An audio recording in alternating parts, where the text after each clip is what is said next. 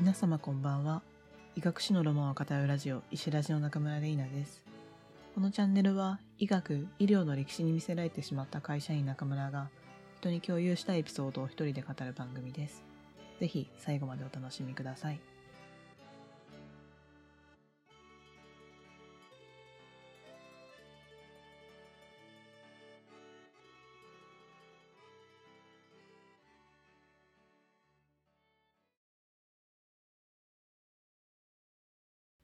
というわけで、大変ご無沙汰をしております。もう1ヶ月以上空いているのかな、リアルタイムで聞いてくださってる方には。実はですね、まあ、このラジオを収録というか編集している中で、結構耳への負担が大きい、まあ、個人的にずっとこう音声聞き続けるのが得意な方ではないので、なんかそんな人物がなんでラジオをやってるんだって感じもするんですけど、まあ、あの、思ったより負担に、自分が思ってたよりも負担になるということが分かりまして、まあいろいろ調整はしてみたんですけれども、まあ無理するより、あの、まあ不定期という形にはなると思うんですけれども、えー、まあ無理のない範囲で進めていければなと思っております。あの、そういうスタンスに変えていきます。まあなので、ちょっといつ何の話をするかっていうのがなかなか計画を立てられないんですけれども、引き続きお付き合いいただければなと思っております。というわけでですね、あの前回エジプトの医学についてお話をして、え次回予告でエジプトの医師についてお話しするというふうに言ったと思うので、ちゃんと続きをやっていきいきます。エジプトの、古代エジプトの歴史については前回3000年間ぐらいあってっていう話をしたと思うんですけれども、その3000年の歴史を通じて、えー名前が残っている詩は約150人いるらしいです。まあ、これを多いと見るか少ないと見るか、まあ、古代紀元前ですかね、紀元前3000年間っていうことを考えたら私は多いんじゃないかなとも思うんですけれども、まあ、このように名前を残って名前の残っている医師の多くは、えっと、どういう身分だったかというと、国王の専属だったり、まあ、貴族に仕えていた医師とか、あの、そういう上流階級に、所属する人たちでした。まあ、まあそうだよねって感じですよね。で、その名前の残っている最古の医師と言われているのが、えー紀元前27世紀の、えー支配者ジョセル王っていう人が、まあそういう国王がいたんですけれども、彼に仕えた歯科医のヘシレと言われています。でヘシレについてちょっと今回そんなに詳しくは話さないんですけれども、あの、いわゆる今日、こう、糖尿病と言われている病気、そういうものがあったというのを臨床で認識していたのではないかと言われています。まあ、あの、糖尿病についてはですね、あの、まあ、ちょっと専門家じゃないんで方のやめますが、あの、結構ね、歯の症状、歯に関係するこう症状とかも出てきて、結構歯科医との連携が今も現代の地域医療でも重要だと言われているので、まあそういった観点で、あの歯科医であったヘシレが糖尿病の認識をしていたっていうのは、割と筋通ってるなと思いました。でちなみに、えっ、と、女医、まあ女性の医師でも、えー名前が残っている最後の医師がエジプトで、エジプトにいたと言われていて、えー彼女が紀元前24世紀のペシペペセシェトという人です。あんまり滑舌が良くないんでね。あの、ペセシェトです。あんまり言ってないな。まあいいや。でですね、えっ、と、もしかしたら、この、まあ聞いてくださってる方の中に、メリトプタハという名前をご存知の方がいらっしゃるんじゃないかなと思います。えっ、と、彼女は紀元前27世紀頃の、えー、と最古の女医として、女医ではないかと言われているんですけれども、そういう説が言われていたんですけれども、実は彼女に関しては、あの、一時資料がない、つまり、記録としてその時代のものが残っているわけではないので、実在しなかったのではないかという、まあ、指摘もあります。歴史学上、考古学上、あの、は、そういう指摘を受けています。まあ、なのでですね、こう、メリトプタハに関してはあまり学術的な情報っていうのは出てきてなくて、まあ、一般的には、あの、石碑に名前が残っているペセシュとサイコと、サイコの上位とすることが多いみたいです。えー、まあ、最古の医師男性女性に関してはその2人が挙げられるんですけれどもエジプトの医師という職業に関して見ると、えー、2つの種類があったみたいです。これはメソポタミアでも似たような話ありましたよね。一つはあの神官医師ですね。神の方使える方。神に使える方。でえっ、ー、とちょっとエジプト語？古代だとエジプト語なのかな？コプト語じゃまあまだかなと思うんですけどちょっと発音がわかんないんですが あの、ワーブセクメツなのかな？多分。で、その、セクメツっていうのは、エジプト神話の女神では、あの、伝染病を司る、あの、女神と言われているんですけれども、えっ、ー、と、この神官医師たちは、この女神、セガ、えー、セクメトに仕えていたとされていて、まあ、伝染病を鎮めたりとか、そういう特殊な、あの、呪術師のような立ち位置として見られていました。だから、この、あの、エジプトでもですね、魔術と医療っていうのはまだ未文化の時代だったので、こう、ちょっと実物わかんないんですけど、語符？あの、な、なんていうのかな？なんか呪文というか、そういうのが書かれている語符が、あの、非常に人気だったみたいです。まあ、そういう、こう、呪術的な側面を担っていた神官たちがいた一方で、いわゆる今の医師、専門医というのは、スーヌーと呼ばれていました。こっちは、あの、なんか英語の発音が分かったんです。英語？あの、発音が分かったんですけれども、SWNW と書いてスーヌみたいです。で、彼らは、えー、主に内科系の疾患の治療になっていたんですけれども、あの、専門分化していたことがこう特徴と言えます。どういうことかというと、あの、眼科医とか胃腸、胃腸科とか、肛門医、歯科医とか、そういったのがいたのが知られていて、まあ、つまりその医療全般を担うよっていう、こう、今の総合診療医みたいなのがいたわけではなくって、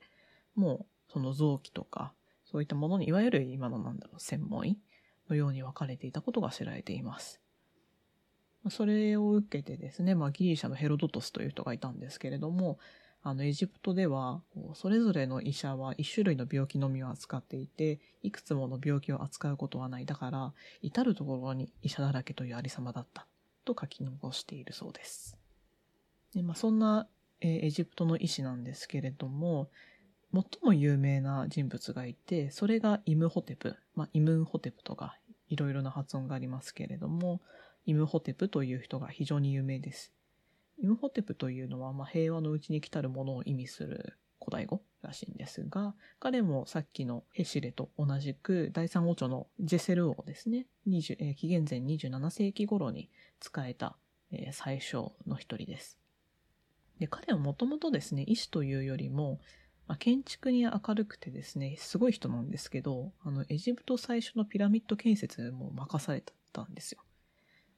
で、えっ、ー、と、大工とか、あと彫刻とか壺、まあ、古代ね、エジプトとか壺が有名だと思うんですけど、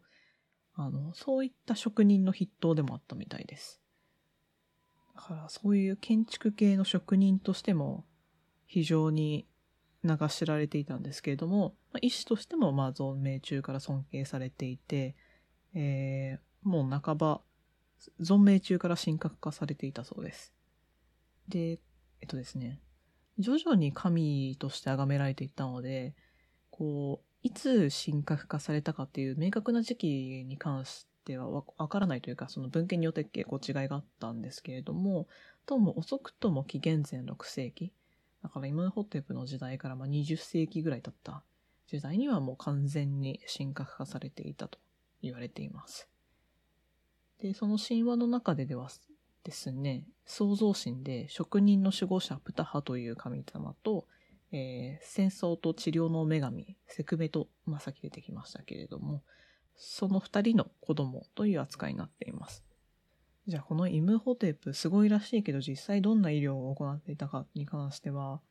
実はあの今回いろいろ本読んでみたんですけど、あんまりこう全体像としてこうだっていうのが私はっきりわからなくて、まあ間違いないのは経験豊かで治療成績がいいこう医者だったっていうのはほぼほぼ間違いないんですけれども、なんかどういうのを得意としていたとかがいろいろ書いてあって、結局どうなんだろうって思ったんですね。なんか一つにはこう関節炎とか痛風とか結構疼痛系の処方が上手だったっていうのもあれば、会の医者たち、あの部下たちを監督する立場だったんだけれども、いいとこ取りはするけど、ミスった時は責任を負わないみたいな、あの、そういうあんま人格者じゃなかったっぽいっていう本もあったりして、なんか結局どういう人物なんだろうとか思いました じゃ、じゃあなんで有名なのっていうと、やっぱ何がすごかったかというと、古代エジプト医学の体系の基礎を築いたのが、まあ、イムホテプだったっていうところなんですね。え前回、エドウィン・スミス・パピルスに関して、えー、説明したと思うんですけれども、それは、それ自体は紀元前17世紀のものでした。ただ、その原点となるもの、えーと、スミス・パピルスは写本なので、その原点だったのが、まあ、イムホテプが書いたあの書籍ではないかと推測されています。なので、まあ、スミス・パピルスの話は前回したかなすごい細かくあの書いてある外科の症例とかに関して、えっ、ー、と、頭が割れてる場合とか、割れてないけど傷が深い場合とか、いろいろ書き残しているんですけれども、そのような非常に詳細な観察に基づいた、なんだろう、実証的なって言っていいのかな記述が残っているということになります。それを今、イムホテプが紀元前27世紀に、えー、書き残したということになります。なのでですね、まあそういう体系を立てたということと、まあおそらく、ぱりこれだけ緻密にこう観察をして症例を書き分けているということは、非常に広範な知識を持っていたということと、観察に基づいた的確な判断を行っていて、まあ、それによってこう治療成績が実際に現実にこう他の医師と比べて良かったから、まあ、絶大な支持を集めたんではないかなというふうには、まあ、これを読んでて思いました。えーとまあ、一言付け加えておくと神格化されたのはあの医療の神っていう側面だけではなくてもともとは書記官の神あの、まあ、事務職みたいなもんかなあの、王宮に使える食器官ですよね。とか、知恵の神を経て医療の神になっているらしいので、まあ、そもそも多彩すぎたっていう点が、まあ、やっぱりすごかったんでしょうね。うん、まあ、そんな感じで、なんやかんやあって、このとエジプトの天才はですね、古代ギリシャ時代にはアスクレピオスというギリシャの医療の神様と同一視されるようになって、まあ、信仰を引き継いでいかれることになります。まあ、それが古代エジプトが誇る最高の医者なんですけれども、古代エジプトで名前を残すっていうのはですね、そもそもファラオとか高級な神官とか以外ではほとんどなかったんですよ。なので、まあ、それだけこう、まあ、碑文にね、名前が刻まれてるとかいうでさえもまあ150人なんですけれども、さらにその後世に引き継がれるっていうレベルになると、まあ、どれだけイムホテプがすごいかっていうのが分かって、で、その後、実はあんまり有名な医師って出てこないんですよね。私も知らないっちゃ知らないかな。あの、説明できるほどなんか文献で読んだ記憶がなくてですね。もう、それからしばらくエジプトには、後世に名前が伝えられるような、現代も有名っていうレベルの医者が出てこないんですね。で、次にえー、エジプトの医学が前に動くのはヘレニズム期になります。ヘレニズムっていうのは、あれですね、アレクサンドロス大王がエジプトを支配した後に建てられた、エジプトだとプトレマイオス朝にあたりますけれども、その時期にまたエジプトの医学が発展を遂げます。で、そこではエジプト人が発展させたというよりも、そのえ、プトレマオス朝の威信を高めるために、有力なギリシャ人学者たち、まあその前にギリシャでいろいろ学問が発展したわけなので、えー、彼らをエジプトに招聘したんですね。で、その時に集められた医者たちが、こう、いろいろ功績を残したということになります。で有名な人が二人いまして、一人が、えっ、と、カルケドンっていう小アジアにある町の出身のヘロフィロスという人と、えギリシャの、うんと、ケア島というところがあるんですけれども、そこの出身のエラシストラトスという、この二人が非常に有名です。で彼らはですね、プトレマイオス朝時代にアレキサンドリアという、まあ、都市が建てられて、そこが、まあ、文化の中心になるんですが、そこの、えー、そこで医師として活躍し、同時に医学校で、えー教鞭をとっていた二人です。何がそんな有名なのかというと、初めて人体解剖を行った人物として知られているんですね。しかも、注目ポイントだと私が思っているのは、その後世でよくあるように、こう隠れて勝手にやってたというよりも、もう国家公認で解剖をやってたらしいということで、彼らによって、この解剖学というものが、まあ、そその当時解剖学っていう名前がついてたかわかんないんですけど、あの解剖学と、まあ、されるものが大きく前進したと言えます。例えば、ヘロヒロスの方はですね、少なくとも8編の医学書を残しているんですけれども、えー結構臓器について今にも通じるような非常に詳細な記述が残されています。例えば、これもシンプルに豆知識だと思うんですけど、あの、小腸の最初の部分って十二指腸って言いますよね。あの、12本の指って書くと思うんですけど、これが実はヘロフィロス由来なんですよ。ヘロフィロスがその解剖をして、あ、ここ指12本分だの長さだって呼んだことが由来だと言われていて、えびっくりって感じですね。あとは、あ、そう、これ重要だなと思ったんですけど、脳を神経の中枢と考えたのもヘロフィロスだと言われています。えっ、と、それまで前回説明したようにエジプトの医学とか、あと、まあ、ギリシャのアリストテレスの時代。でも、彼らの見解としては、まあ、心臓があらゆるものの中枢と考えられてたんですね。だから、あの、ミイラとか脳かは、あの、書き出されちゃったって話したと思うんですけれども、このヘロフィロスは解剖によって大脳と小脳、それを明確にこう分けた上で、さらに感覚神経と運動神経の違いを初めて認めて書き残したとされています。これ結構画期的じゃないかなと思って、これに人間ってなんだみたいな。人間ってなんだっていう話と生き物ってなんだっていう話に通じるなと思って、あの、私的に今回の一番のなんか熱いポイントですね。まあ、あと他にもね、ヘロフィロスの記述ってすごいたくさんあるんですけれども、その多くのこう診断法とか治療法っていうのは中世までえー引き継がれています。もう一人のエラシストラトスの方は、えっ、と、循環器系に関する観察で有名です。えー一般原理という本を書き残していて、これが、えー人体の生理学について初めての包括的な著作として名高いんですが、えーと、例えば何が有名かというと、あの、動脈と静脈について、えー観察に基づいて書き分けていたことで、まず動脈は空気中に含まれるプネウマという、まあ、なんか気体かな？より正確に言うと、えっ、と、生命の源と考えられていたものなんですけれども、それを運ぶもので、静脈に血液が含まれていると考えたみたいです。で、これのポイントはですね、えー一つはこの考えが後世に、えーずっと引き継がれていたという話と、実はこれ自体は誤っていて、えーなぜかというと、動脈と静脈が完全に別物、分かれているという考え方なんですね。なので、これに関しては、えー17世紀にハーヴェイという、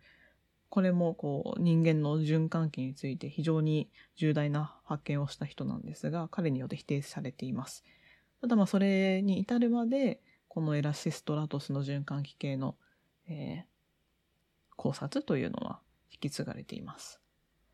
まあなんで、えーと動脈が血液を運ぶ管ではないと考えたかに関しては、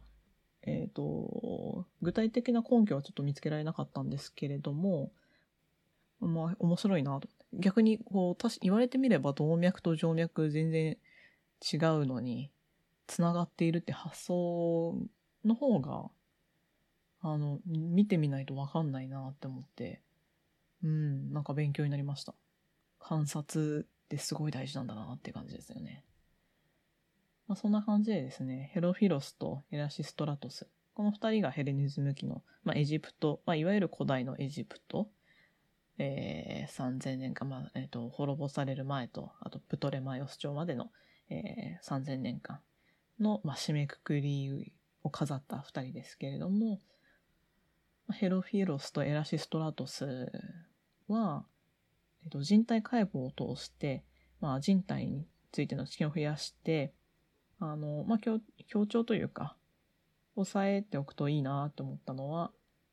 それによって人体の構造そのものがこう探求すべき対象だよと。人体の体を知ることが重要だよっていう考えを示したっていうのが、あの、この古代のエジプトの締めくくりのポイントかなと思います。まあそんな感じで、今日は割とライトにあのエジプトの医師たちを紹介してまいりまして、なんか、